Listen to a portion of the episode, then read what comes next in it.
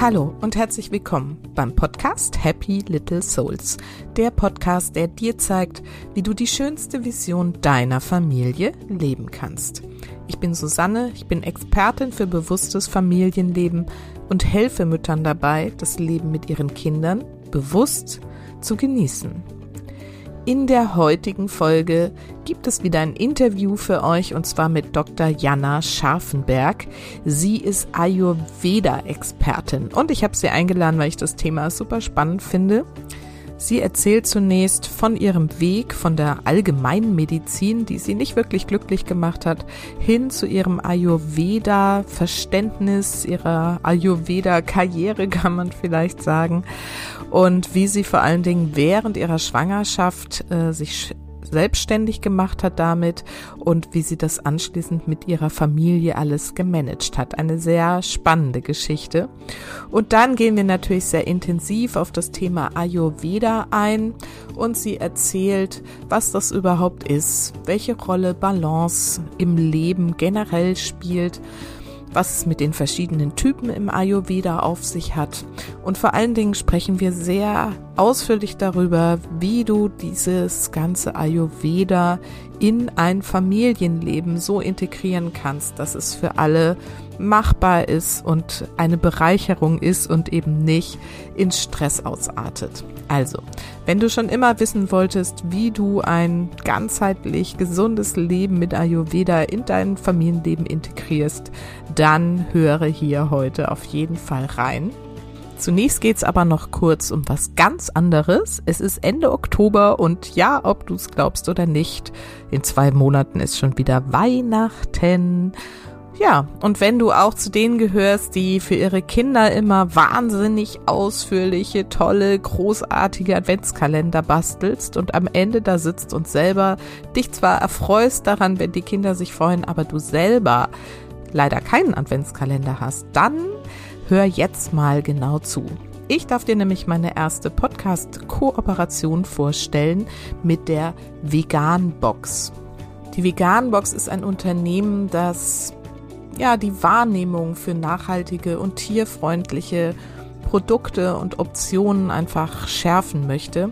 Und sie hat einen wirklich super, super schönen Mindful Adventskalender kreiert, mit diesem Mindful Adventskalender erhältst du jeden Tag eine Aufgabe bzw. einen Impuls, der dich zum Nachdenken anregt und der deinen vorweihnachtlichen Alltag ein bisschen entschleunigt und einfach achtsamer gestaltet und natürlich auch generell dabei dein Mindset stärkt. Und ich finde, das passt einfach wunderbar zu dieser Folge, wo es ja auch um Bewusstsein und bewusstes und gesundes Leben geht. Mit dem Öffnen einer der 24 Achtsamkeitskarten, also es sind so richtig schön gestaltete Karten in der Box, die du da bekommst und dann kannst du jeden Tag eine dieser Karten öffnen und dann gehst du auf eine kleine Entdeckungsreise zu dir selbst. Dich erwarten spannende Themen rund um Persönlichkeitsentwicklung, Psychologie und Mindset. Es ist immer sehr viel Text, also richtig schöne Informationen sind da drin enthalten und auch wirklich wertvolle Coaching-Tools, Übungen und Tipps. Mal kannst du damit in dich gehen, vielleicht dich an Vergangenes erinnern oder auch in die Zukunft blicken, Pläne schmieden, Visionen entwickeln für dein Familienleben. Vielleicht auch etwas Neues spüren oder auch Vergangenes loslassen. Darüber haben wir ja auch schon immer mal wieder gesprochen. Also, lass dich von diesem schönen Mindful Adventskalender in der Adventszeit täglich zu mehr Bewusstsein, Freude und Klarheit inspirieren. Das ist ja genau das, was ich euch immer ans Herz lege. Und nimm dir einfach in dieser besinnlichen Zeit mit diesem Adventskalender jeden Tag diese kleine Pause für dich, die so wichtig ist für alle Beteiligten in deiner Familie.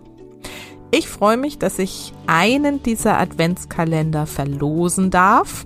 Das heißt, wenn du Lust hast, diesen Adventskalender zu gewinnen, dann schreibe mir an susanne at happylittlesouls.de eine Mail mit dem Betreff Mindful Adventskalender. Und zwar kommen alle Mails mit diesem Betreff, die bei mir ankommen, ähm, bis zum 11. November. Ja, das ist das Ende des Gewinnspiels, der 11. November, 11.11. 11. habe ich mir gedacht, ist doch ein schönes Datum. also alle Mails, die mit dem Betreff Mindful Adventskalender bei mir ankommen, kommen in den Lostopf und dann werde ich diesen einen Kalender verlosen. Es gibt außerdem für dich die Möglichkeit, den Kalender mit einem 10% Rabattcode zu bestellen. Mit dem Code Mindful10 alles zusammengeschrieben und den Link zu der Bestellseite packe ich hier natürlich in die Show Notes, also in die Beschreibung dieses Podcasts. Da findest du den Link und dann kannst du mit diesem Code Mindful10 alles zusammengeschrieben und klein den Adventskalender direkt bei der veganen Box auch bestellen. Die haben übrigens auch noch andere schöne Adventskalender, alle vegan und nachhaltig und super schön vor allen Dingen im Angebot. Also schau doch sonst einfach auch mal bei der vegan Box vorbei. Auch den Link packe ich dir in den Beschreibungstext. Und jetzt geht's aber endlich los mit dem wertvollen Interview mit Dr. Jana Scharfenberg zum Thema Ayurveda. Viel Spaß! So, und heute gibt es wieder ein Interview für euch. Und zwar habe ich Dr. Jana Scharfenberg eingeladen. Sie ist praktische Ärztin und vor allen Dingen, und deswegen ist sie hier Ayurveda-Expertin. Außerdem ist sie auch noch Bestseller-Autorin, Yogalehrerin und Gesundheits- und Ernährungscoach. Und mit ihren vielfältigen Aus- und Weiterbildungsangeboten, Büchern und auch ihrem Podcast, sie ist also auch eine Podcast-Kollegin, möchte sie eben möglichst viele Menschen zu einem einfachen, gesunden Leben inspirieren.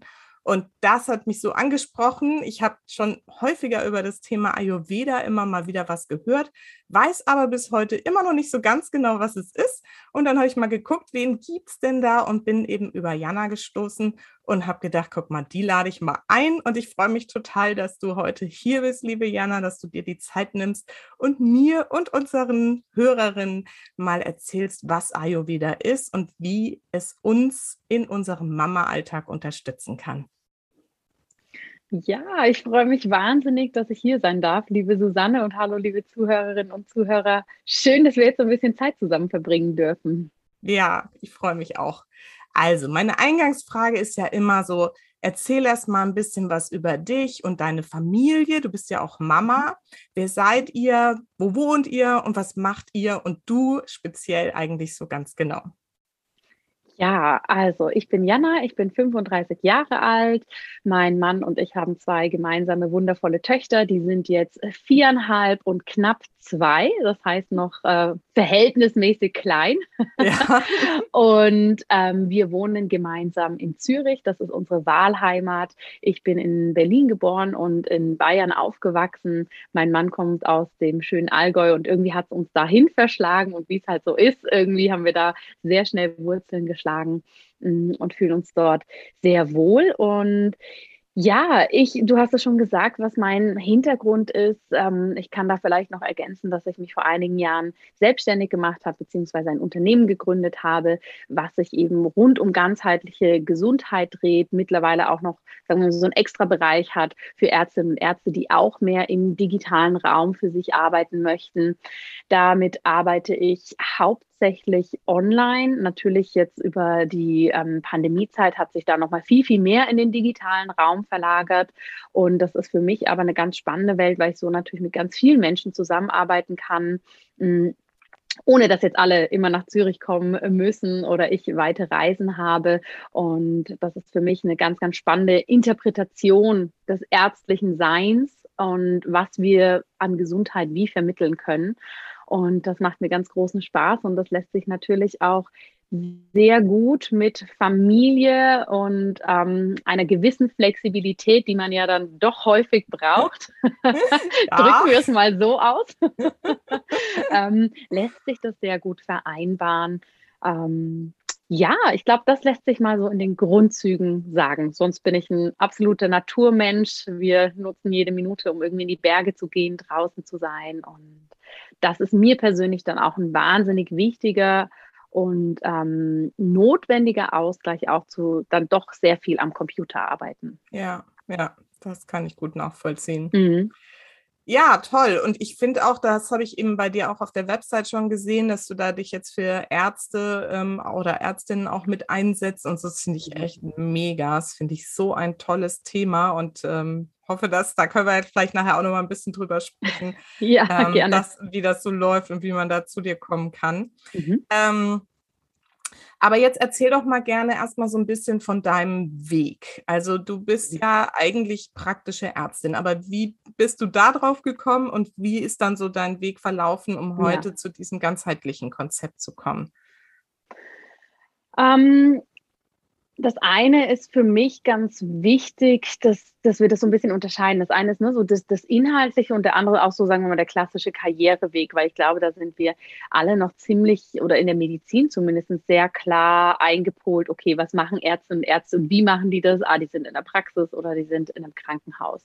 Mhm. Und ich habe Anfang 20 oder wann auch immer angefangen, Medizin zu studieren und bin da mit einer riesen, riesen Motivation reingegangen und wirklich auch mit, sagen wir mal, dieser sehr klassischen Motivation, warum ich das machen möchte. Ich möchte Menschen helfen. Ich finde den menschlichen Körper spannend, Gesundheit, Krankheit und so weiter. Mir war da aber schon klar, dass es mich sehr, sehr fasziniert und sehr, sehr hinzieht, Menschen wirklich zu vermitteln, wie bleibt man denn selber gesund? Also das, was wir vielleicht so unter dem Begriff Prävention grob zusammenfassen würden. Mhm. Und habe dann zum einen im Studium gemerkt, hm, so ganz ist das da aber nicht in die Tiefe drin, wie ich mir das irgendwie ausgemalt habe. ich war da offensichtlich ein bisschen naiv und habe mich nicht in die Tiefe informiert, was vielleicht aber auch jetzt im Nachhinein gar nicht so schlecht war. Hm, und habe dann aber, je weiter ich im Studium gegangen bin und je mehr praktische Aspekte da natürlich auch reinkommen, ne, dass man in der Klinik, im Praxisalltag mitarbeitet, auch gemerkt, dass neben diesen inhaltlichen Aspekten, die mir einfach unglaublich fehlen, auch die Arbeitsbedingungen nicht so sind, wie ich sie mir vorstelle oder wie ich sie mir wünsche. Und das trage ich, glaube ich, in mir, in meinem Wesenskern, das hatte ich auch schon in der Schulzeit, dass wenn Dinge für mich auf ganz persönlich auf ein Unverständnis stoßen, dann habe ich da wirklich auch Mühe damit, das dann trotzdem zu machen. Ne? Also ich bin jetzt, glaube ich, nicht per se eine, eine rebellische Seele, aber das habe ich schon in der Schule immer gemerkt. Ne? Warum müssen wir irgendwelche lateinischen Vokabeln lernen, die wir nie wieder brauchen? Das macht keinen Sinn. Und ähm, ja, und das, diese Kombination natürlich hat es dann irgendwie im Studium immer schwieriger für mich gemacht. Ne? Wenn wir, oder wenn ich für mich merke, auf der einen Seite inhaltlich packt es mich nicht so ganz, und dann aber auch die Bedingungen sehr, sehr eigen sind und so, wie ich es einfach nicht haben möchte. Mm, und das hat mich dann dazu gebracht, wirklich mehr links und rechts zu gucken. Also was gibt es noch im medizinischen Bereich? Was gibt es in der Komplementärmedizin, in der Alternativmedizin und so weiter? Und da habe ich selber für mich schon eine ganze Weile Yoga praktiziert und über meine Yogalehrerin bin ich dann auf den Ayurveda, also auf die traditionell indische Medizin aufmerksam geworden und habe dann da, da war es dann nicht nur so wie ein Licht geht auf, sondern wirklich so, die Scheinwerfer gingen an. So, oh, da sind ja die Antworten auf die Fragen, die ich immer so der Schulmedizin gestellt habe. Ne? Okay. So, wie können wir uns individuell gut ernähren? Wie kann das mehr werden als rein Kalorien und ne, dass wir da irgendwie in Formeln berechnen, welche Nährstoffe wir wie aufnehmen, ähm, psychosomatische Komponenten und so weiter und dieses ganz, ganz individuelle in der Gesundheit. Und das hat mich dann wirklich dazu bewegt, im Studium ein Zweitstudium zu beginnen für die ayurvedische Medizin. Ja, okay. ich habe dann für mich abgewogen, weniger Studentenpartys die Schulbank drücken, weil mich das einfach so so gereizt hat. Ne? Und ähm, okay. ja, seitdem bin ich eine Lernende auf diesem Weg und seitdem ist das inhaltlich, entwickelt sich das natürlich sehr, sehr ganzheitlich ähm, weiter. Und ich habe dann lang gedacht, okay, irgendwie muss es doch auch Kliniken geben oder Praxen, wo ich das so für mich umsetzen kann. Und gibt es mit Sicherheit auch. Ich habe natürlich auch eine Weile in einer sehr, sehr tollen Praxis gearbeitet, habe aber nebenbei schon so meine eigenen Sachen aufgebaut. Und das kennst du vielleicht auch, irgendwann steht man wie an so einer Weggabelung, dass man sagt, okay, entweder das eine jetzt mit voller Power oder das andere, aber alles kann man dann halt nicht mit der, mit dem Fokus, den man auch für gewisse Dinge natürlich braucht und für sich selber auch haben möchte, dass man eine gewisse Qualität hat, kann man nicht alles machen. Und dann war für mich tatsächlich, es war ein ganz spannender Moment, ähm, als ich mit meiner ersten Tochter schwanger war, war eigentlich, in, nachdem so diese erste Aufregung sich gelegt hat, relativ schnell klar, dass das für mich auch bedeutet, jetzt werde ich auch aus meinem Praxisalltag gehen und meine Selbstständigkeit zu 100 Prozent starten. Und zwar nicht erst, wenn die Elternzeit rum ist, sondern jetzt. Okay, während der Schwangerschaft. genau. Sofort. Das war wirklich einfach so, ne, offensichtlich war es vorher ganz lang in mir schon klar, aber das war so, okay, jetzt ist ein Wegweiser da und wie gesagt, jetzt möchte ich nicht irgendwie ne, die Schwangerschaftszeit plus noch ähm, danach irgendwie das in dem Sinne in Anführungsstrichen absitzen, ähm, obwohl mir der Job auch wahnsinnig viel Spaß gemacht hat, sondern jetzt ist einfach klar, jetzt, ne, jetzt mhm. geht's in die Richtung und dann okay. voll. Was hast du denn da jetzt schon im Vorfeld dann selbstständig gemacht? Wo, auf welchem hm. Stand hm. war das ungefähr? Was hast du da angeboten? Ja. Ich war da in, in dem Sinne schon auf einem relativ weiten Stand, weil ich vorher schon, also ich habe im Studium schon und auch während ich in der Praxis gearbeitet habe, da habe ich nicht Vollzeit gearbeitet, ähm, habe ich mir meine eigenen Sachen schon auf und ausgebaut. Die sind, wenn wir so zurückdenken ins Jahr 2016, 2017, mhm. relativ anders damals gewesen, als sie heute sind. Also ich habe viel offline Gesundheitsberatungen gegeben. Ich habe ähm, in Heilpraktikerschulen, in Yogaschulen Aus- und Weiterbildung gemacht, viel Anatomie unterrichtet, habe damals schon angefangen, einen Gesundheitsblog zu schreiben. Ja, also vor, vor fünf, sechs Jahren war das ja noch so das Ding, ein, also ein Blog, Blog an sich. Ja. ja. Podcast hat ja damals noch kein Mensch gekannt oder zumindest ja. wir im deutschsprachigen Raum nicht. Das heißt, da habe ich schon sukzessive mehr und mehr gemacht, habe auch Yoga unterrichtet, also ganz, ganz bunt mhm. und habe das für mich auch immer als so ein Probier- und Spielfeld gesehen. Ne? Also gar nicht so, jetzt mache ich das und dann ist es für immer das, sondern jetzt probiere ich das mal aus und das ist jetzt für eine Weile gut. Und da hatte ich mir natürlich mit der Zeit ein gewisses Netzwerk aufgebaut, ähm, gewisse Kompetenzen und Erfahrungen natürlich auch. Ähm, und es hat sich aber monetär auch so abgebildet, dass es möglich ist, jetzt auch aus der Anstellung zu gehen. Für mich mhm. persönlich wäre es nicht so, glaube ich, der passende Weg gewesen zu sagen, okay, ne, ich habe da irgendwie noch, ich weiß nicht, Geld auf dem Konto, dass ich übermorgen nochmal den Kühlschrank äh, Schrank fühlen kann und das war's dann, sondern für mich war klar, okay, ne, ich kann jetzt vier, fünf Monate oder was auch immer, könnte ich überbrücken, aber ich habe auch schon gesehen, dass ich mit dem anderen einen Einkommensstrom in dem Sinne kreieren kann, dass ich zumindest überleben kann. Mhm. Und das waren für mich ganz wichtige Voraussetzungen, die es dann relativ entspannt gemacht haben spannend. Ich bleibe auch jetzt erstmal noch bei der Schiene, bevor wir mhm. in das Ayurveda eintauchen, weil ich das ja. auch für meine Mamas da draußen so inspirierend finde, wie das geht, auch wenn man dann nämlich schwanger wird und mhm. so eine halbe Selbstständigkeit da schon am Start hat. Wie hat denn das dann geklappt? So der Übergang während der Schwangerschaft, dann Babyzeit, hast du dir da was an Zeit gegönnt oder wie hast du das dann gemacht? Und zweites Kind kam ja dann auch noch. Ja, ja. Ähm, also natürlich war das eine sehr intensive Zeit und mir ist für alle Zuhörerinnen wichtig, dass man natürlich auch immer so das im Gesamtkontext sieht. Ne? Weil ich glaube, wenn man das immer von einer Frau hört, ohne zu sehen, wie ist die familiäre Konstellation, wie ist auch das Verständnis in der Paarbeziehung, wie man was managt, das finde ich manchmal so ein bisschen schwierig, weil dann oft Frauen, die dann ne, so, so intensiv im Beruf bleiben, so als Überfrauen äh, sich anfühlen.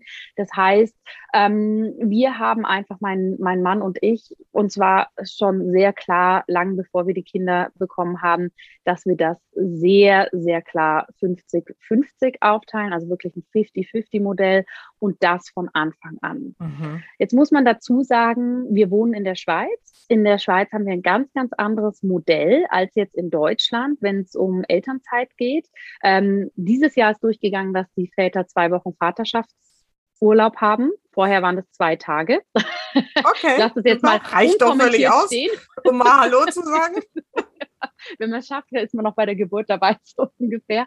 Aber es ist einfach, ne, ich lasse das jetzt mal politisch gesehen unkommentiert. Ähm, und auch für die Frauen, man hat eine, eine ähm, Mutterschaftszeit von drei Monaten und danach geht es ganz normal weiter. Das heißt, man hat keine längere Elternzeit, auch keinen Kündigungsschutz und so weiter und so fort. Ne? Mhm. Das heißt, wir waren da eh schon in dem Modus drin, dass wir uns ganz anders grundsätzlich damit auseinandersetzen durften, weil wir einfach andere staatliche Voraussetzungen hatten. Mhm. Und wir haben einfach dann für uns entschlossen, wir werden es von Anfang an 50-50 aufteilen. Mein Mann ist auch selbstständig, der hat eine eigene physiotherapeutische Praxis. Der mhm. hat sich ähm, ein paar Monate vor der Geburt äh, selbstständig gemacht. Das war also das war mit der Schwangerschaft nicht ganz so früh geplant. Das heißt, das erste Jahr war natürlich relativ intensiv, weil wir hatten zwei Selbstständigkeiten, ein Neugeborenes und es hat sich manchmal wirklich angefühlt wie drei Babys. Und ich glaube, für alle, die Babys haben oder ne, Mütter oder Väter sind, wir alle wissen, wie, wie krass der Einschnitt ist mit dem ersten Kind vor allem. Ja, man ähm, Sicht dunkel. Genau, meine innere Sicht. und wir sind da sehr klar reingegangen und haben für uns gesagt, gut, wer arbeitet wann, ne, wo brauchen wir aber auch Unterstützung und wie wollen wir die Unterstützung auch. Das heißt, wir haben uns, als unsere kleine Maus zwei Monate alt war, haben wir uns auch eine tolle Babysitterin gesucht, die dann zum Beispiel stundenweise mit da war. Ja, die dann, wenn ich Termine hatte, die dann einfach in der Zeit die kleine Maus im Tragetuch hatte oder sowas. Und das war was, ähm, da erinnere ich mich noch, dass da ganz viele in unserem Umfeld super schockiert waren. Ja, und ich dann immer gesagt habe, aber bei euch schiebt halt die Oma das Baby rum und wir haben die Oma jetzt nicht in der Nähe, die wohnt drei Stunden weg wir haben eine andere Bezugsperson. Ne? Und das war, glaube ich, so das Wichtigste, einfach so sich selber diese, diese Grenzen, ja, die man dann vielleicht sich selber auferlegt hat, die man gesellschaftlich mitbekommt, die man vielleicht auch so ein bisschen aufgedrückt bekommt, die wirklich zu sprengen, ja, mhm. und sich da auch nicht so ein schlechtes Gewissen von allem machen zu lassen. Mhm.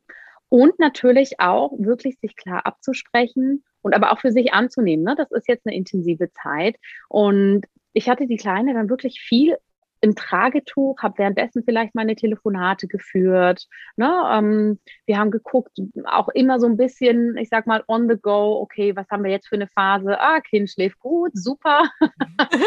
kind schläft nicht so gut, da müssen wir es vielleicht anders äh, managen. Und das ging ganz gut. Rückblickend sehr intensiv. Wobei ich aber ganz ehrlich sagen muss, ich glaube, für mich persönlich wäre es auch sehr intensiv gewesen, ähm, eine längere Zeit komplett in dieser Care-Arbeit zu sein. Ähm, und dementsprechend habe ich auch gar nicht so eine wirkliche Pause gemacht. Das heißt, sie kam auf die Welt und ne, ja, schon mal so ein, zwei Wochen weniger. Ähm, und dann ging es aber wieder los. Und mir ist aber wichtig, deshalb habe ich das am Anfang auch so mit diesem Kontext gesagt. Ne? Man, man stellt sich das häufig so vor, dann ging es wieder los, man ist dann zehn Stunden im Büro oder so. Das ist natürlich nicht so. Also ich habe viel von zu Hause gearbeitet. Ich bin dann zu meinem Mann in die Praxis. Der hat sie dann für eine Stunde genommen. Währenddessen habe ich irgendwas gemacht. Er hat vielleicht dann mal nur zwei Patienten am Tag gehabt. Das heißt, wir haben es natürlich durch zwei ähm, selbstbestimmte Arbeitspläne einfach sehr gut auch um die Bedürfnisse ja. von ihr äh, und hoffentlich auch uns drumherum spinnen können. Und ich muss ganz ehrlich sagen, mit dem zweiten Kind, was ja jetzt 2020 auf die Welt gekommen ist, waren wir beide natürlich schon viel, viel weiter in unseren Selbstständigkeiten. Ja, das heißt, da waren schon ganz andere Strukturen da. Das hat es natürlich viel entspannter gemacht. Und für uns persönlich war auch vom Gefühl, so, wenn man schon mal so in diesem Kinderrhythmus und Alltag drin ist, das hat mich jetzt ehrlich gesagt nicht ganz so ähm, mir innerlich diese 360-Grad-Wendung gegeben wie beim ersten Kind, wo natürlich von einem Paar, was keinerlei Verpflichtung hat, hinzu, oh Gott, wir haben die Verantwortung für ein kleines Lebewesen. Das, das habe ich viel größer empfunden von der Veränderung als jetzt ein Kind zu zwei. Ja. Aber das ist sicher auch sehr individuell immer. Ja. Also super, vielen Dank fürs Teilen dieser Geschichte. Ich finde es halt immer total spannend. Was gibt es für Modelle? Mhm. Ne? Wie kann es gehen? Und auch hier, ne, also finde ich ganz ja. ähm, großartig zu sagen, ja, diese erste Bezugsperson, das ist nicht besser, wenn es die Oma oder ein Babysitter oder bei mir war es eine Tagesmutter, die schon auf meine große mhm. Tochter längere Zeit irgendwie oder für sie da war, die gehörte quasi ja. mit zur Familie. Ja, es war halt die Tagesmutter, aber das, das ist wie eine angeschlossene Familie. Es war halt für uns auch die Oma. Und als meine beiden Jungs irgendwie ja. dann kamen, auch in sehr schnellem Abstand, ohne sie hätte ich das gar nicht geschafft. Ja, das ist also. Und insofern, und das war für mich auch selbstverständlich, die da ganz früh irgendwie mit einzubinden. Und sie da auch schon mhm. stundenweise irgendwie mal hinzugeben, dass ich überhaupt mal irgendwie noch mal eine Stunde Schlaf bekommen habe oder so, ne? ja, ich hörte, ne? absolut. Und, absolut. Ähm, ja. und ähm, das deswegen, deswegen muss man da, das fand ich gerade ganz toll, dass du das nochmal so gesagt hast, diese eigenen Grenzen sprengen oder auch, ne, wenn das Umfeld sagt, hä, wie, du gibst dein Kind mit irgendwie vier Wochen schon bei der Tagesmutter ab und ich so, ja, die schiebt das halt eine Stunde da rum, damit ich ja. mich mal hinlegen kann. Super, ja. Also absolut, also, ne? Und genau. ich, ich finde es auch so spannend, was wir ja dann natürlich auch, ne, Worte haben ja so eine Kraft. Und gerade, du hast gerade gesagt, ne, endlich mal wieder schlafen. Man ist so schlaflos, man ist so dünnhäutig, mhm. es ist so viel. Und natürlich, wenn wir dann, das nehmen wir ja gar nicht so bewusst wahr, aber wenn dann jemand kommt und sagt, was, du gibst dein Kind ab. Ja, mhm. so, ja, okay, natürlich jetzt rein von diesem ne, Handlung, ich gebe es jemand anders in die Hand, aber wir schieben es ja nicht ab und das ist ja, sind ja, ja. ganz häufig so in dieser Sprache, ne, so mit drin, ja. was es dann auch so hart macht, weil, wie gesagt, aber das sind alles so Erkenntnisse, die mir bei unserer ersten Tochter auch mal ganz, also, ne, wo ich dachte, was, was ist hier eigentlich los? Eben, was, das kann, das kann man doch nicht machen, mhm. das arme Kind, wozu bekommt man dann überhaupt ja. Kinder? Und eben dieses Spannende, wieso ist es in Ordnung, wenn es der familiäre Kontext ist? Mhm. Ja, und nicht in Ordnung, wenn es meine beste Freundin ist oder eine ja. Person, die ein pädagogischen Hintergrund hat. Ja, oder die ich dafür bezahle. So, ne?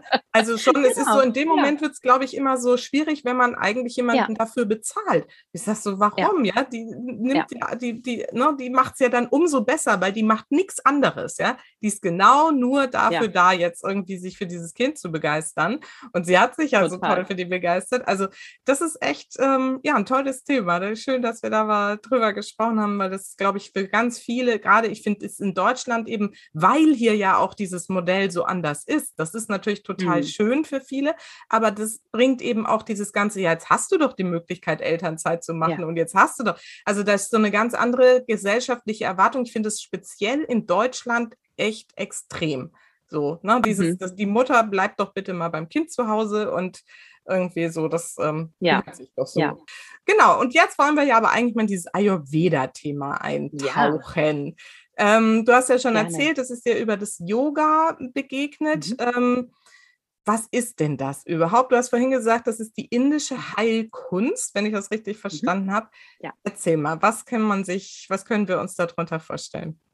Ja, sehr, sehr gerne. Also der Ayurveda, wenn wir das Wort anschauen, ist das ein Sanskrit-Wort. Sanskrit ist die alte indische Sprache und wenn wir das übersetzen würden, bedeutet so viel wie die Wissenschaft oder auch die Weisheit des Lebens. Und das finde ich ist eigentlich immer so ein ganz schöner Einstieg, wenn man sich das mal so auf der Zunge zergehen lässt, weil es viel, viel mehr bedeutet als Medizin, ne? oder vor allem auch so, was wir jetzt mit unserem westlichen Kontext unter Medizin verstehen. Es ist letztendlich die traditionelle indische Medizin, die als eine der ältesten auf dieser Welt gilt. Also die ist wirklich Jahrtausende alt, natürlich äh, Jahrtausende mündlich übertragen worden und da steckt ganz, ganz viel drin. Ähm, wir haben eine große Ähnlichkeit zur traditionell chinesischen Medizin, zur äh, tibetischen Medizin, zu an, aber auch zu unserer Naturheilkunde, die wir hier haben. Ja, also wenn wir anschauen, was Hildegard von Bingen zum Beispiel äh, viel gemacht hat oder ähm, andere hm, spannende medizinische Persönlichkeiten in der Vergangenheit, kann man sehen, dass sehr, sehr viel sehr konkurrent ist. Und ähm, die indische Medizin beziehungsweise der Ayurveda, die verstehen sich als Naturmedizin. Das heißt, es wird wirklich geschaut, was wir beobachten, was passiert in der Natur, ja, was, was geht da vor sich und was passiert bei uns im Menschen. Der Mensch wird dabei als ein Mikrokosmos im Makrokosmos verstanden. Was heißt das? Das heißt, wir als Mensch sind quasi alle ein Abbild, ja, von der Natur um uns. Das bedeutet, genauso wie die Natur durch verschiedene ähm, saisonale Zyklen geht, ne? durch den Herbst, durch den Winter, Sommer und so weiter, gehen wir das in unserem Leben, gehen wir das im Monat, das kann man vielleicht bei Frauen ganz gut oder sehr bildlich mit dem Monatszyklus, den wir haben, ähm, verständlicher machen. Und natürlich sehen wir in der Natur ganz viele Naturelemente, also zum Beispiel das Feuer oder die Luft, ja, oder die Erde. Und das wird alles auf den Menschen übertragen. Wir haben auch erdige Komponenten, also der physische Körper zum Beispiel, den wir anfassen können, Feuer, den Stoffwechsel, Luft, die Atmung und so weiter. Mm. Und mit diesem Grundverständnis, darauf fußt dann natürlich, sagen wir mal, eine sehr, sehr reichhaltige ähm, Theorie beziehungsweise Wissenschaft, weil dadurch können wir die Menschen sehr individuell betrachten. Ne? Also wir können reingehen und die, die Ayurveda vielleicht schon mal gehört haben, da gibt es sozusagen das ähm, Wissen um die einzelnen Konstitutionen, das mhm. eben besagt, kein Mensch ist gleich. Ja, wir sind alle sehr individuell. Wir lassen uns aber grundsätzlich grob kategorisieren. Ja, also mhm. wir können gucken und vielleicht sehen, ah, Susanne, du bist mehr so der feurige Typ, ja, oder du bist mehr der erdige Typ. Und da geht es wirklich darum, was haben wir mehr im Körper, was haben wir aber auch mehr auf der psychoemotionalen Ebene von den unterschiedlichsten Elementen. Und dementsprechend können wir dann natürlich ein gesamtes Gesundheitskonzept, aber natürlich auch wenn jetzt Krankheiten, die im Ayurveda Dysbalancen genannt werden, ähm, was können wir hier für ein therapeutisches Konzept erstellen, ja, damit du wieder in deine Balance, ergo in deine Gesundheit findest. Weil, wenn wir jetzt beide zum Beispiel unter einem starken Stresssyndrom leiden würden, ja, brauchen wir beide nicht den gleichen Behandlungsplan. Ne? Weil unser Leben ist unterschiedlich. Wir sind unterschiedlich von dem, wie wir auf was reagieren. Unser Stoffwechsel ist anders und so weiter und so fort. Ne? Und da schaut der Ayurveda ganz, ganz klar hin. Also auch wenn wir jetzt zum Beispiel ähm, beide ein Magengeschwür hätten oder sowas, ne, bräuchten wir auch unterschiedliche Betrachtungsweisen, weil eben nicht nur das Symptom angeschaut wird, sondern der gesamte Mensch und dann, wie wie macht dieses Symptom quasi in uns, ja, als, als eigenständigen Organismus Sinn? Wo kommt es her? Was sind die ähm, Ursachen? Also was ist kausal dafür verantwortlich? Und das macht es natürlich sehr spannend, weil es so ganz, ganz viel aufgreifen kann im präventiven Bereich, aber auch im therapeutischen Bereich, wo zum Beispiel die sehr wissenschaftlich geprägte Schulmedizin jetzt einfach nicht die Stärken hat. Ne? Die Schulmedizin ist wahnsinnig stark in der Akutversorgung. Also ich sage das immer so gerne, wenn ich jetzt vom Bus angefahren werde, möchte ich bitte, dass der Top-Anästhesist oder die Top-Notärztin kommt und nicht jetzt unbedingt mein Ayurveda der darf mir dann gerne im Nachhinein wieder Unterstützung geben. Aber da dürfen wir gut hinschauen. Und gerade diese beiden Fachbereiche können sich unglaublich gut ergänzen und ein mhm. ganz, ganz starkes Konzept bilden. Ja. Okay. Und das heißt, ähm, man würde diese Form der Medizin einsetzen für alle Formen von Krankheiten, die jetzt nicht irgendwie Busunfall sind, so, also nichts Akutes, sondern wahrscheinlich viel so chronische Beschwerden auch und ähm, was noch? Mhm. Ja, also ein ganz, ganz großer Bereich liegt auf dem Gesundbleiben. Das heißt, mhm. im, in Indien gehen viele Menschen, die sozusagen ne, äh, nach, dem, nach den ayurvedischen Grundwerten leben, ähm, regelmäßig zum Arzt, um gesund zu bleiben. Bei uns ist es ja vielleicht eher, wir gehen eher, wenn ein Zipperlein da ist oder wenn halt nun mal jetzt äh, wir ein gewisses Alter erreichen und irgendeine Vorsorgeuntersuchung ansteht oder was auch immer. Und das ist da anders. Ne? Das ist in der ayurvedischen Medizin anders. Das heißt, ein ganz, ganz großer Fokus auf, wie bleibe ich gesund und wie kann ich das auch für mich selber machen. Ne? Mhm. Ähm, da werden auch viele Dinge schon viel, viel schneller als eine Dysbalance angesehen, als wir das hier in unserem Verständnis machen. Hier ist es ja normal, ja, wenn du jetzt auf die Straße gehst und zehn Menschen fragst, wie geht's dir heute, sagen mit Sicherheit sieben, ich bin gestresst, acht sagen, ich bin übermüdet und drei haben wahrscheinlich noch Nackenschmerzen, ja. Und wir jetzt als Gesellschaft, sage ich mal, nehmen das ja als relativ normal hin. Und da mhm. würde der Ayurveda sagen, Achtung, Achtung, du bist da eigentlich schon in einem Krankheitsstadium drin. Ne? Da muss was gemacht werden. Das heißt, dieser ganze Sektor, den wir so gerne hier oftmals die Augen verschließen, weil wir ja doch irgendwie noch so durch unseren Alltag kommen und ist ja irgendwie nicht so überleben. Schlimm. Muss ja. ja genau, ist ja. genau so. Ne? Dem wird ein ganz großer Stellenwert ähm, zugeschrieben. Natürlich ist der Ayurveda auch sehr stark in dem Bereich, was du jetzt angesprochen hast, wenn wir chronische Erkrankungen haben, aber auch wenn wir, ich sag mal, komplexere Krankheitsbilder haben, die wir in der Schulmedizin erstmal nicht so klar kategorisieren können. Ja, also mhm. zum Beispiel ähm, ein Erschöpfungssyndrom oder ein Reizdarmsyndrom. Ja, also alles, was so, oder natürlich auch das große Feld der Psychosomatik, also wo wir körperlich jetzt keine handfeste, sichtbar werdende Ursache finden, ja, wo dann die Schulmedizin ja manchmal auch so ein bisschen ins Stolpern kommt, sagt, uh, ja, okay, dann ist das vielleicht psychosomatisch, wir können nichts tun. Da greift der Ayurveda natürlich sehr, sehr schön, weil eben Körper, Geist und Seele von Anfang an als untrennbarer Teil voneinander angeschaut wird und nicht, jetzt gucken wir mal alles im Körper an und wenn da nichts ist, dann mhm. gucken wir mal eine andere Ebene an. Ja, das heißt, so diese beiden Bereiche macht es ganz stark, aber natürlich auch so diese Akutversorgung. Klar, auch im Ayurveda, das wissen die wenigsten. Auch im Ayurveda haben wir einen chirurgischen Bereich. Ja, mhm. also das ist nicht, dass da jetzt nur mit Kräuterstempelchen rumgewedelt wird und das war's. Also das ist eine richtige medizinische Wissenschaft. Aber man muss natürlich sagen, diese ähm, diese chirurgisch-manuellen Sachen sind natürlich heute in vielen Bereichen abgelöst von der, den schulmedizinischen Kompetenzen, weil die mhm. da einfach sehr stark ne, sich weiterentwickelt hat. Ja, okay. Gut, also gehen wir mal so ein bisschen in diesen, ähm, ich habe jetzt gerade so zwei Fragen im Kopf. Lass uns erstmal in diesen, du hast vorhin gesagt, man kann das so kategorisieren und trotzdem ist jeder Mensch individuell. Mhm. Wie geht man denn da jetzt vor, um überhaupt rauszufinden, was jetzt ich für ein Typ bin? Ich habe gesehen, auf deiner Webseite gibt es so einen Test, den habe ich auch mhm. gemacht. Also da kam bei mir jetzt irgendwie Luft raus. was, was hat das genau zu bedeuten und was hilft das und wo bleibt da dann so diese Individualität noch? Mhm. Ja. Hm. Du kannst dir das so vorstellen, vielleicht macht es das Bild ein bisschen ähm, greifbarer. Das hat ein Lehrer von mir mal so ganz schön auf den Punkt gebracht. Wirklich sagt, es ist wie, als ob wir die Primärfarben haben, ja, und die mischen wir. Ne? Das mhm. heißt, wir können grundsätzlich sagen, ah, okay, das ist eher so, ne, Grundfarbe rot, geht jetzt aber mehr ins, hm, weiß nicht, Fuchsia rein und das andere mehr, ne, in so ein Blutrot, aber beides hat den Grundtenor rot. Ne? Mhm. Aber wir sind letztendlich alles super bunte Wesen, die durch diese Welt laufen, die sozusagen mal eine gewisse Tendenz zu einer Farbrichtung haben, ja, aber an sich trotzdem alle unterschiedlich sind. Mhm. Ne? Und so ist es mit den Typen auch. Wir können zwar diese, ich sag mal, großen Schubladen aufmachen, ja, aber innerhalb dieser Schubladen geht es dann wieder sehr, sehr individuell zu. Mhm. Wie können wir das machen? Das nennt sich eine Konstitutionsbestimmung.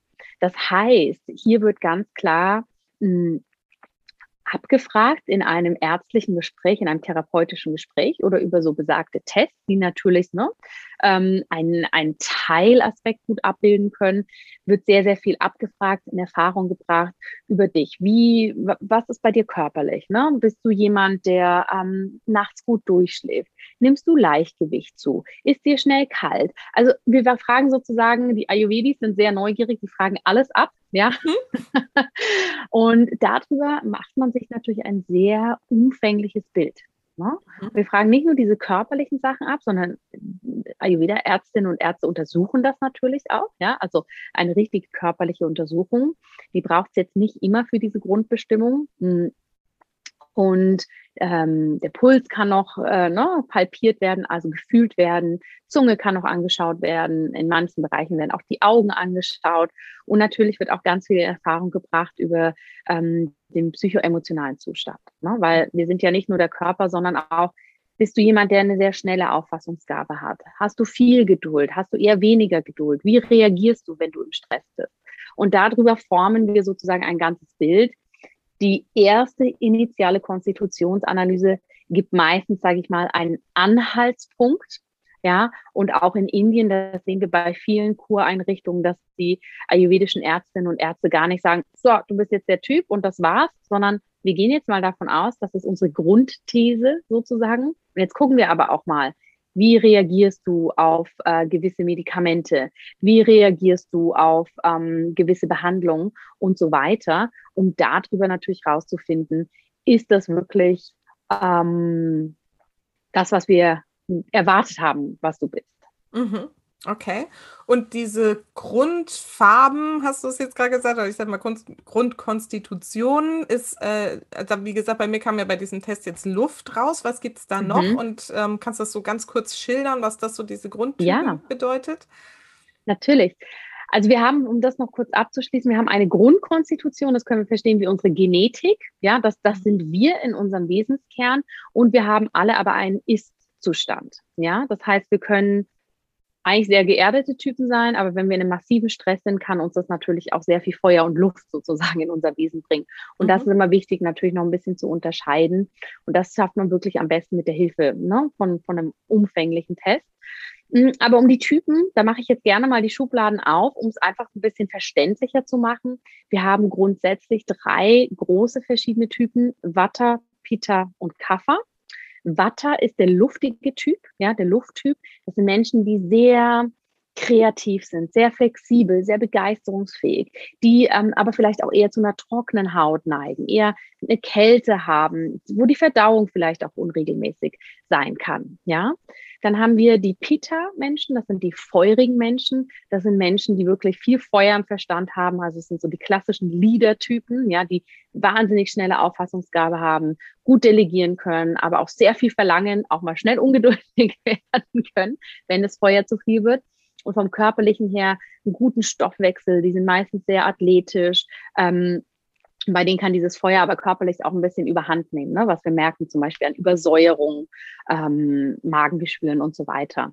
Mhm. Und der Erdtyp, ja, der Kaffertyp, das sind die Menschen, die sehr viel Erdung haben. Also die sind sehr geduldig, die sind meistens relativ relativ entspannt, die sind ruhig, die sind sehr konzentriert vom, vom Körperbau, die haben meistens ein sehr gutes Immunsystem. Die sind vom Körperbau meistens stabil. Ja, stabil bedeutet nicht, dass man jetzt Übergewicht hat, sondern das kennen wir ja auch. Ne? Wir sehen Menschen, die einfach kompakt sind und wirklich robust sind, ohne dass das hat überhaupt nichts mit dem Gewicht zu tun.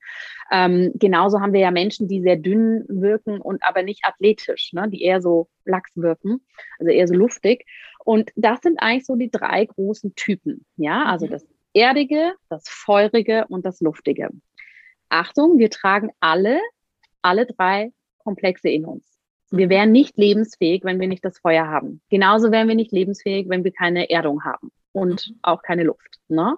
Weil die Erdung ist so unser Struktur, unsere Struktur das Feuer ist das, was wir brauchen, um auch in die Transformation zu gehen, also den ganzen Stoffwechsel. Und das Luftige ist die Dynamik, ne? Mhm. das Bewegte. Also all unsere Nervenbahnen zählen da zum Beispiel rein.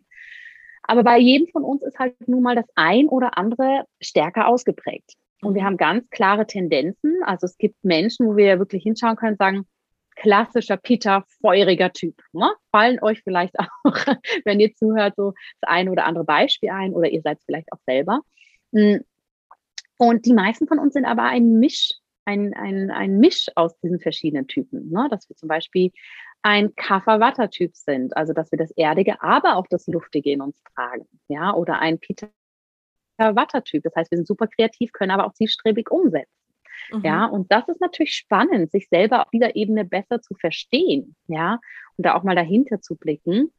Und meine Erfahrung ist, dass viele Menschen das wirklich auch besser annehmen können, wenn man ihnen sagt, du bist ein feuriger Typ, deshalb neigst du vielleicht dazu, ne, mhm. Dinge sehr, sehr schnell zu machen, ähm, als wenn wir sagen, du bist einfach super ungeduldig. Ich habe eine Frage, die mir jetzt gerade so im Kopf rumgeht. Wenn wir über solche ähm, ne, Feuer, Wasser, Luft, äh, äh jetzt habe ich es nämlich schon gesagt, irgendwie sprechen. Normalerweise sind es ja immer vier Elemente. Hier fehlt mhm. jetzt irgendwie so das Wasser. Warum?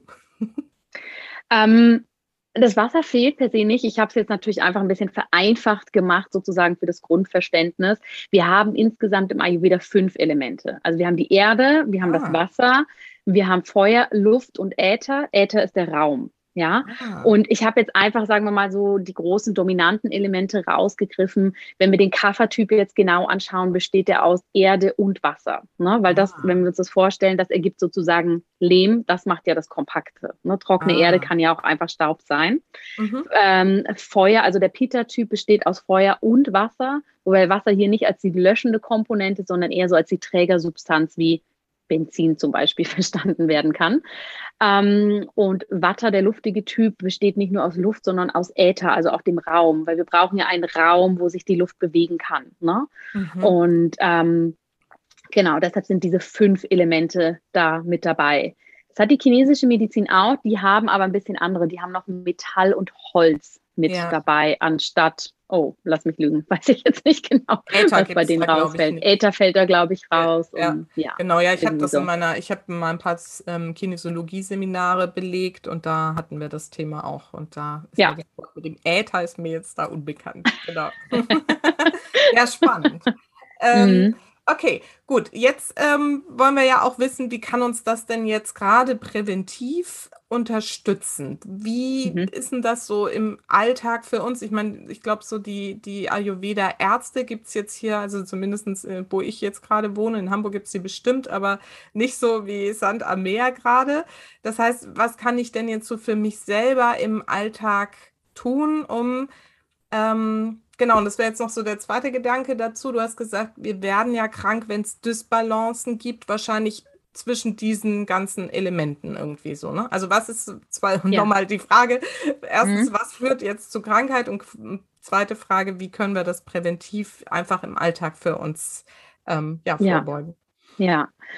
Also wenn wir das mal ganz allgemein halten, was führt zu Krankheit? Alles, was uns in eine Dysbalance bringt. Das heißt, alles, was uns aus unseren natürlichen Elementen rausbringt. Ja, das heißt, wenn ich zum Beispiel als Kaffertyp immer versuche, ähm, mich in ein, ein, ein Feuer, in ein Pitta reinzudrücken. Ne? Also wenn ich ein ruhiger, entspannter Kaffertyp bin und irgendwie aber das Gefühl habe, ich müsste jetzt eine Führungsposition einnehmen von 500 Teammitgliedern oder so. Ne? Oder wenn ich ein luftiger Wattertyp bin, der wahnsinnig viel Kreativität hat, aber dem immer eingeredet wird, du bitte lern was Gescheites und werde Ärztin oder werde Juristin oder was auch immer. Also ne, diese Grundelemente können da natürlich ganz klar mit reinspielen. Das heißt, wenn wir sehr, sehr stark gegen unsere Natur leben, wenn wir aber andersherum auch in unseren Alltag sehr intensiv einige Elemente integrieren und andere ignorieren, was wir als Gesellschaft sehr gerne machen. Also unsere Gesellschaft ist sehr Pita-lastig, ne, sehr leistung, schnell, effizient, höher, schneller, weiter. Das Kaffer-Element ähm, eine Teilnehmerin in einem Kurs hat das vor kurzem so schön gesagt, das Kaffer ist so das Luxusgut unserer Zeit, ne? so dieses Regenerieren, Ruhe, mal nichts tun, sich erden, ne? abschalten. Das heißt, wenn wir zu stark im Alltag eines dieser Elemente oder ein, eine dieser Doshas, ja, heißen Vata, Pitta, Kaffer als mhm. Überbegriff, ähm, wenn wir das zu stark haben, weil auch wenn wir nur im Kaffer-Element sind, ne, das merken wir ja auch, dann werden wir so träge und dann sind wir nicht mehr inspiriert und ja, ne? Das ist so der, die zweite Ebene. Und die dritte Ebene ist, wenn wir, ähm, und ich hoffe, das macht es jetzt nicht zu so kompliziert, wenn wir unseren eigenen Typen nicht auch immer regelmäßig etwas ausgleichen. Ja, das heißt, wenn wir Kaffertypen sind, erdige Typen, ne, und wir dann nicht ab und an mal unseren Stoffwechsel richtig aktivieren oder auch in, das, in die Kreativität reingehen, ja, ähm, dass wir da wirklich gucken, dass wir uns ausgleichen. Und es bedeutet aber am Ende des Tages, hm, wenn sich das jetzt ein bisschen abstrakt anhört für die eine oder andere, es geht effektiv darum, dass wir für uns wissen, was brauchen wir, um im Gleichgewicht zu sein, was tut uns gut, ja, weil wenn wir jetzt zum Hausarzt gehen, beide, würde der uns vielleicht sagen, ja, okay, regelmäßig Sport ist wichtig, mhm. ja. Und ich glaube aber nicht, dass wir beide genau gleich happy sind, wenn uns gesagt wird, wir sollen jetzt jeden Tag zehn Kilometer laufen. Mhm. Ne? Sondern jeder braucht was anderes. Und da dürfen wir einfach so hingucken, was heißt es für uns? Und genauso mit der Ernährung, was brauchen wir? Für manche Menschen ist die eine Ernährungsvariante besser als die andere. Ne? Und wir spüren das eigentlich intuitiv. Und dieses mhm. Lernen, uns da selber wieder besser zu verstehen, das ist natürlich ein Riesenfaktor. Und letztendlich eine Krankheitsbehandlung, ein, eine Therapie im Ayurveda, hm, setzt sich immer als Ziel, wieder in diese eigene Balance reinzukommen. Ja, okay. Und jetzt hast du gerade gesagt, wir wissen das eigentlich intuitiv.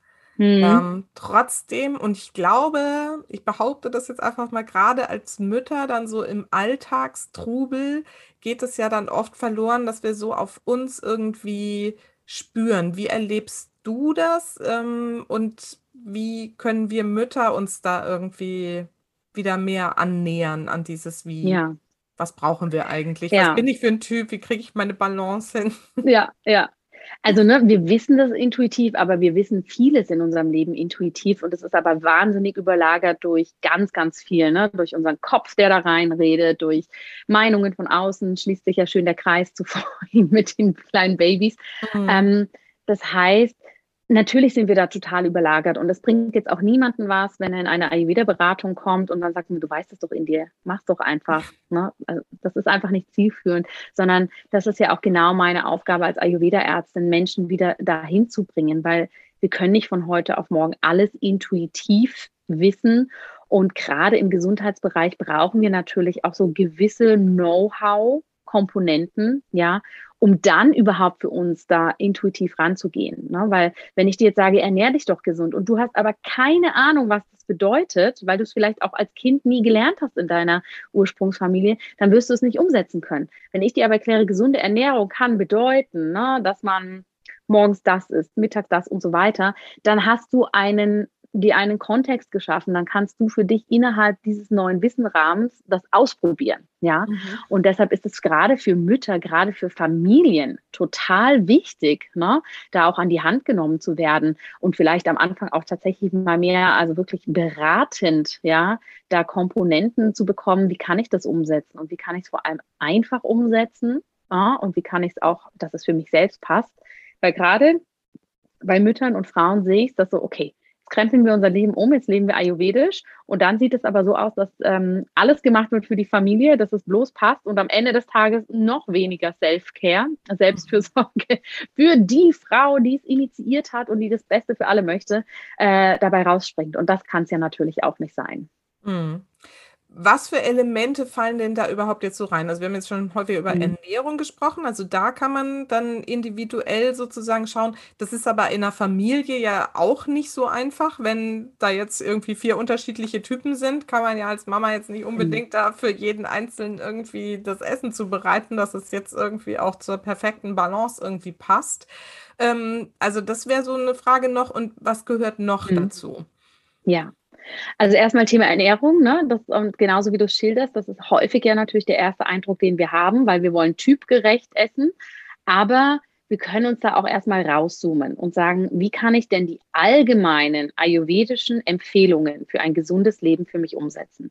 Und da können wir in der Ernährung ganz, ganz, ganz viel für uns selbst, für unsere Familie machen, ohne dass wir überhaupt die Typen in dem Sinne äh, für jeden durchanalysiert haben. Weil mhm. das ist einfach, wenn wir ganz ehrlich sind, am Ende des Tages super frustrierend, wenn ich vier unterschiedliche Konstellationen koche und dann habe ich zwei Kinder, die sagen, nee, mag ich nicht, ich will nur Nudeln mit Tomatensauce. genau. Nicht, als ob ich das nicht auch täglich erleben würde. Aber einfach, das müssen wir uns ja überhaupt nicht antun in dem Sinne. Ne? Das heißt, mhm. wir können ja die Grundkomponenten und wenn wir da vielleicht bei der Ernährung ansetzen, sind da ein paar Sachen, die wir super machen können. Im Ayurveda ist eine Empfehlung, dass wir morgens warm essen. Ja, weil wir einfach davon ausgehen, unsere Verdauungskraft ist morgens jetzt einfach ne, auch noch am Aufwachen. Und wenn wir da einen kalten Joghurt aus dem Kühlschrank essen, ne, dann beschwert es die Verdauung eher, als dass es sie anregt.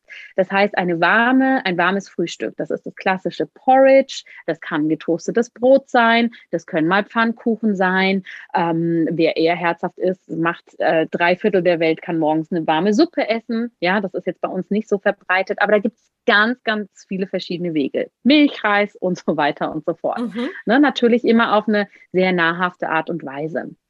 Damit regen wir unsere Verdauung schon sehr gut an. Warmes Wasser ist was, was wir super nutzen können über den Tag. Ja, haben wir überall verfügbar, kostet überhaupt nichts. Das regt auch die Verdauung sehr, sehr wunderbar an. Das mhm. ist auch noch eine tolle Sache, die wir machen können. Mittags die Hauptmahlzeit zu uns nehmen, ne, weil da einfach unsere Verdauungskraft am größten ist und abends nochmal was Leichtes essen. Das sind eigentlich schon, also wenn wir das jeden Tag umsetzen, leben wir weitaus ayurvedischer, als wenn wir versuchen, acht verschiedene Mahlzeiten zu kochen. Ne? Das ist ja.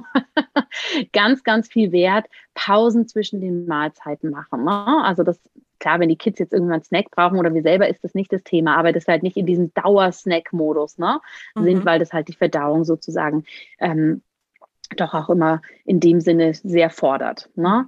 Regional, saisonal, frisch. Das sind tatsächlich die hauptsächlichen ayurvedischen Grundsätze. Also eigentlich das, was wir auch so allgemein unter gesunder Ernährung verstehen. Und ganz ehrlich, das geht super mit den Kids. Also ich stelle meinen unkommentiert morgens auch hier einen Becher mit warmem Wasser hin. Das trinken die. Die essen gern ihr Porridge. Mal mehr, mal weniger. Ne? Dann kriegen sie halt auch mal einen Vollkorntoast oder irgendwas. Ähm, da kann man ganz, ganz viel machen. Und je normaler man das sozusagen seinen Kids ja auch vorlebt oder ne, selbstverständlicher daran geht, umso klarer nehmen die das ja natürlich auch an. Ja, das ist sowieso ein Grundsatz bei der Kinderernährung. Ja. Das haben wir auch immer ja. so gemacht. Wir leben es vor und das funktioniert bei uns dann auch echt wunderbar. Ähm, als Frage fällt mir da gerade noch ein, leichtes Abendessen. Hast du da so ein paar Tipps? Was würde da so drunter fallen? Ist das so das klassische Abendbrot? Ist das in dem Rahmen okay oder gibt es da noch bessere Varianten? Ähm, es ist, es ist okay, auch wenn wir hier natürlich wieder darauf achten, ne, dass wir vielleicht das äh, Brot toasten, dass wir viele Gemüseelemente mit dabei haben, dass wir abends auch nicht so viel Rohkost essen, weil das ist eher beschwerend für die Verdauung. Mhm. Was man aber super machen kann, ist zum Beispiel ähm, Ofengemüse. Ne? Also da kann man ja den Kids das auch verkaufen. Wir machen jetzt irgendwie bunte Pommes oder so, macht Ofengemüse. Ähm, Suppen gehen wunderbar. Es geht natürlich auch nochmal, wir essen ganz ehrlich häufig auch nochmal das vom Mittagessen einfach nochmal aufgewärmt oder ein bisschen aufgepeppt. Ne? Wenn wir noch äh, Reis über haben oder sowas, dass wir das dann nochmal irgendwie mit Gemüse machen oder sowas. Ähm, natürlich darf es auch mal ein tierisches Produkt sein. Das ist gar nicht so das Thema. Ähm, ja, also das sind vielleicht so, so grundlegende Tipps, die mhm. da ganz gut funktionieren. Super, vielen Dank. Genau, und was gehört jetzt noch so dazu, außer diesem Ernährungskonzept? Mhm. Ähm, der Ayurveda hat dann noch weitere Bereiche. Das eine ist, ähm, dass wir sehr klar auf eine tägliche Reinigung achten. Ja, aus ayurvedischer Sicht ist es so, dass wir sozusagen Krankheiten auch viel entstehen, wenn wir nicht körperlich ne, auf eine äh, gewisse Reinigung achten. Ähm, das geht zum Beispiel so los, dass wir morgens Öl ziehen und Zunge schaben, zusätzlich zum Zähneputzen. Bei uns ist ja mehr so das Zähneputzen gang und gäbe. Das heißt, ähm, dass wir die Mundhöhle noch weiter reinigen. Das gibt es in der westlichen Naturheilkunde auch, das Öl ziehen. Das wird häufig in Fastenzeiten gemacht. Im Ayurveda wird es einfach täglich gemacht, dass wir morgens einen Teelöffel Teelöffel Öl, ja, ist bei jedem ein bisschen unterschiedlich, wie viel Menge man da möchte, in den Mund nimmt und das so möglich hin und her zieht. Das reinigt das Zahnfleisch und die Zähne nochmal. Im Ayurveda gehört die Mundhöhle zum obersten Teil des Verdauungstraktes und sollte somit auch ne, gut gereinigt werden. Wir merken das ja selber meistens am Morgen, dass wir so ein bisschen schlechten Geschmack im Mund haben. Mhm. Das sind sozusagen diese Rückstände, ähm, die da im Ayurveda auch beschrieben werden. Dann zieht man das Öl für ein paar Minuten, dann ausspucken, am besten in ein Tuch und den Abfall, nicht in, ähm, ins Waschbecken. Und ähm, dann die Zunge schaben, entweder auch mit einem Teelöffel oder da gibt so gewisse Zungenschaber, die man dafür nutzen kann, ähm, um die Zunge sozusagen, ne, den Belag runterzunehmen, weil das ist ein Riesenmuskel, den wir im Mundbereich haben, der natürlich auch mit allen Stoffen, mit allen Partikeln, mit denen wir am Tag zu tun haben oder auch nachts, wenn die ganzen Regenerationsprozesse eingeleitet sind. Ähm, und die wird dann auch gereinigt. Das können wir morgens super machen, haben so eine etwas erweiterte ähm, Mundhygiene. Das ist eigentlich so ein großer Klassiker, den wir wunderbar einbauen können neben der Ernährung. Und dann ist im Ayurveda tatsächlich, ne, dass wir sehr saisonal leben. Also jetzt, wo wir in den Herbst kommen, auch wirklich langsamer machen, ein bisschen mehr in den Rückzug gehen und über den Tag verteilt natürlich Bewegung. Dafür spielt Yoga eine große Rolle, was wir auch super mit unseren Kids machen können mm, und Meditation. Wobei Meditation für jeden natürlich was anderes heißen kann. Man muss nicht eine halbe Stunde auf der Matte sitzen, ähm, um ne, da zur Ruhe zu kommen, sondern das kann auch ein Spaziergang sein, wo wir mal nicht, sorry, wir sind im Podcast, ich weiß, aber wo man vielleicht mal auch nicht irgendwas hört und einfach auf seine Atmung achtet oder sowas in die Richtung. Genau, oder erst den Podcast hört und dann noch ein bisschen ohne Podcast. Genau. genau. Ja, Okay, das finde ich, finde ich gut. Hast du zu diesem Thema Meditation vielleicht noch zwei, drei andere Tipps? Weil das ist so ein Riesenthema, wo ich viel mit den Mamas immer drüber spreche. Dann sagen sie, nein, ich schaffe das nicht, ich kann das nicht. Dann sage ich auch immer, es reicht ja irgendwie morgens mal kurz. Was sind da so deine Empfehlungen? Wie baust du es in deinen Alltag ein mit den Kindern? Die Meditation? Mhm. Ähm, ja, also ne, ich glaube, wir haben halt auch alle wieder so ein Bild, was Meditation ist und wie das ablaufen muss. Ne? So, wir müssen um 5 Uhr aufstehen, eine halbe Stunde da irgendwie auf unserem Kissen sitzen. Meditation bedeutet ja am Ende des Tages wirklich zu uns kommen, in die Ruhe kommen und mal so diese äußeren Reize ausschalten. Das können wir jederzeit machen, ne? weil ich persönlich finde, meditieren auf der Yogamatte in völligster Ruhe ist wunderbar, aber wann brauche ich eigentlich diesen meditativen Moment? Dann, wenn ich im Supermarkt stehe und mein Kind an der Kasse ausrastet, weil es nicht drei Kilo Schokolade mitnehmen darf. Ne? Da muss ich in die Ruhe kommen. Das heißt, ich sehe das so als einen Übungsprozess. Wenn wir uns über den Tag immer mal wieder wenn wir vielleicht Handlungen haben, die wiederkehrend sind. Ne? Also wenn wir zum Beispiel, ähm, ich weiß nicht, irgendwas aufräumen oder ne, ins Bad gehen oder so, ein paar tiefe Atemzüge, die Augen schließen und uns wirklich auf uns konzentrieren. Das ist schon Meditation. Mhm. Wir können wunderbar, wenn wir eine Einschlafbegleitung zum Beispiel machen, ne, die Kopfhörer abends rein, eine Meditation, eine geleitete anmachen. Ja, da kann man wunderbar mit dem Kind kuscheln und trotzdem ne, für sich da schon eintauchen. Ähm, man kann das machen, wenn man spazieren geht. Man kann das überall machen. Es ist ja mehr so ein auf Englisch sagt man so schön, ein State of Being, ja, ein Zustand, in dem wir uns begeben mhm. und eben nicht ein To-Do, was wir noch machen sollten. Ja. Ne? Und je klarer oder auch, auch ein guter Tipp, da werden ganz viele dann sehr schnell merken, wie viel Zeit sie dafür eigentlich haben. Man kann sich das, ähm, ich mache das manchmal mit meinen Teilnehmern als als Hintergrund auf dem äh, Smartphone, ne? wenn man es in die Hand nimmt, wenn man es anmacht, dass man dann sieht als äh, Screensaver schon meditiert und so, hm, nee, noch nicht. Okay. Weil wir, so, wir haben spannenderweise für sowas sehr viel Zeit. Ne? Mhm. Und wirklich sagen, wo setze ich meine Anker im Alltag? Das kann natürlich helfen, wenn ich mir klare Zeiten setze, ganz klar. Ja, abends, bevor ich ins Bett gehe, mich nochmal zehn Minuten hinsetzen, ruhig atmen. Gern am Anfang mit unterschiedlichsten Anleitungen mm, und dann aber wirklich mehr in diesen State of Being kommen. Ne? Wirklich zwischendurch, okay, ja, ich weiß, jetzt müssen die Kinder abgeholt werden und das noch und das noch und das noch. Okay, ich merke, ich werde eng, ich werde gestresst. Jetzt sitze ich hier erstmal zwei Minuten oder auch fünf, mache mit dem Timer an, atme einfach, mache ein schönes Lied an oder was auch immer einem dann halt persönlich da hilft und gehe da rein.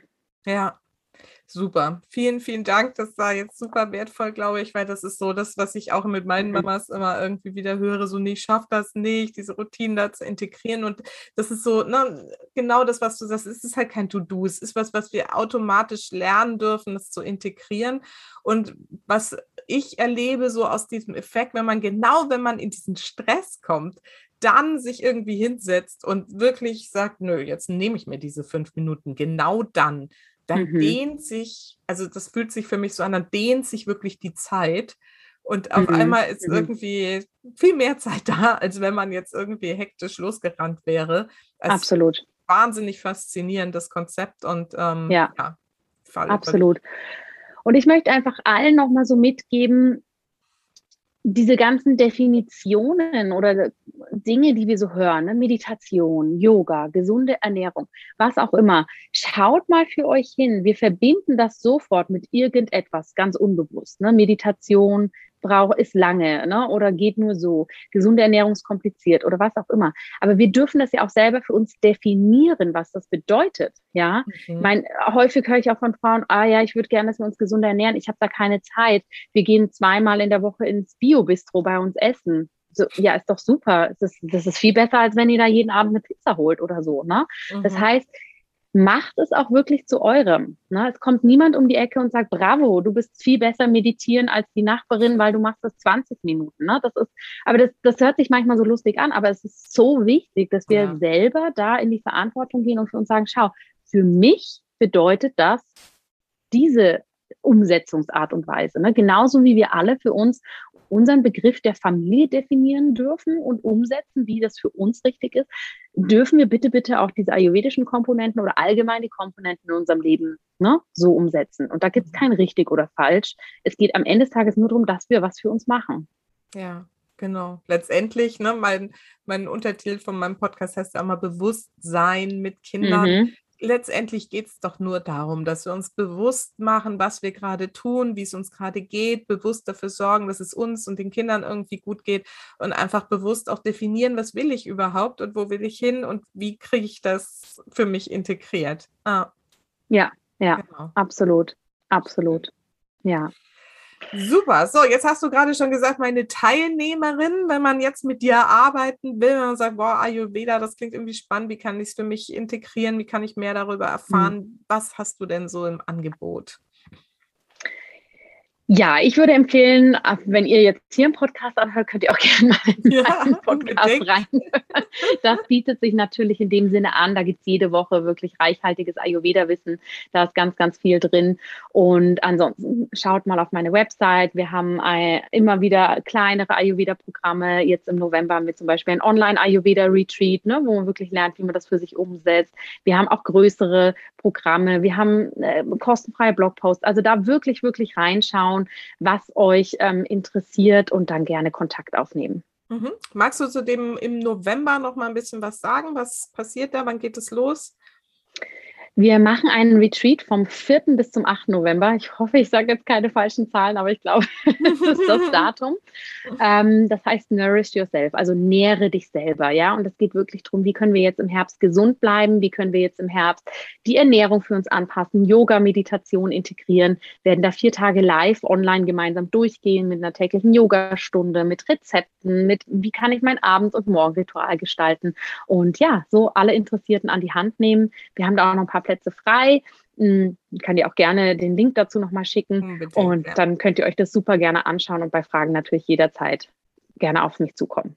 Super. Das ähm, schickst du mir gerne den Link, dann nehme ich das in die Show Notes auf jeden Fall mit auf und auch deinen Podcast und deine Website. Super. Und dann können alle da mal gucken, was sie von dir irgendwie dann da mitnehmen wollen und können. Wundervoll. Perfekt. Vielen Schön. Dank. Dann kommt es jetzt zu meinen zwei Schlussfragen, die ich ja immer ja. habe. Und die erste heißt, für welche drei Dinge in deinem Leben bist du denn am dankbarsten? Ich muss kurz meinen Computer anschließen. ähm, für, für was ich am, für was ich dankbar bin in meinem Leben. Ja, die drei wichtigsten Dinge. Ja, für die Gesundheit meiner Familie und meiner Freunde. Das ist wirklich das Aller, Allerwichtigste. Und ja, ohne das geht gar nichts. Ähm, für die, ich bin sehr dankbar für dieses Riesenprivileg, was ich oder was auch meine Familie in diesem Leben bekommen hat, dass wir in diesem Land leben, dass wir in Freiheit leben dürfen, in Frieden. Ähm, und als drittes bin ich sehr, sehr dankbar dafür, wie ich arbeiten kann und wie ich so das, was mich bewegt, in die Welt tragen darf. Mhm. Voll schön. Vielen Dank. Und äh, ich lasse es jetzt auch einfach mal so stehen. Und die Schlussfrage ist immer, was ist denn so deine wichtigste Botschaft für meine Supermamas da draußen? Ihr seid alle super. Ich glaube, das kann man wirklich einfach so sagen. Lasst euch nicht einreden, dass ähm, ihr was nicht richtig macht oder nicht gut genug seid. Wir machen das alle grandios. Das ist ein es ist der komplexeste und herausforderndste Job, den man sich äh, überhaupt vorstellen kann, ähm, dass wir das für uns wahrnehmen und dann eigentlich das, was ich vorher gesagt habe. Ne? Füllt die leeren Worthülsen von ich, ich möchte mehr Entspannung, ich möchte Gesundheit und so weiter mit dem, was euch auch wirklich dient. Ne? Macht nicht irgendwas, weil es irgendwer sagt, sondern das, was euch wirklich gut tut. Ja, so wichtig. Ja, ganz genau. Wunderbar, liebe Jana, das war großartig. Ich habe es jetzt viel besser verstanden. das ist schon mal gut. und ich Sehr denke, schön. meine Hörerinnen und Hörer da draußen auf jeden Fall auch. Und ich finde es mega inspirierend. Ich werde mir das auf jeden Fall auch noch tiefer irgendwie anschauen, wo ich da mich irgendwie noch mit mehr beschäftigen kann. Und ähm, ich danke dir sehr für deine Zeit und dass du das heute alles so offen mit uns geteilt hast. Sehr, sehr gerne. Vielen Dank, dass ich hier sein durfte. Ja, dann bis bald. Tschüss. bis bald. Tschüss.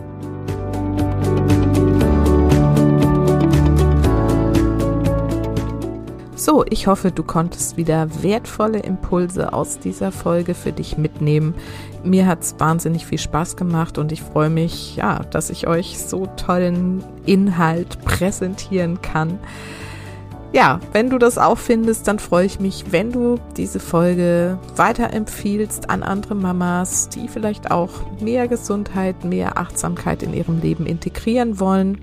Und ich freue mich natürlich auch ganz besonders, wenn du mir eine Rezension bei iTunes hinterlässt. Das hilft mir einfach, den Podcast noch weiter in die Welt zu bringen und ganz viele andere Mamas und ihre Familien einfach zu inspirieren, bewusst mit sich und ihren Lieben das Familienleben zu gestalten. Ja, das ist meine Mission. Und in diesem Sinne, vergiss nicht, Familie ist, was du daraus machst. Alles Liebe, bis ganz bald. Deine Susanne.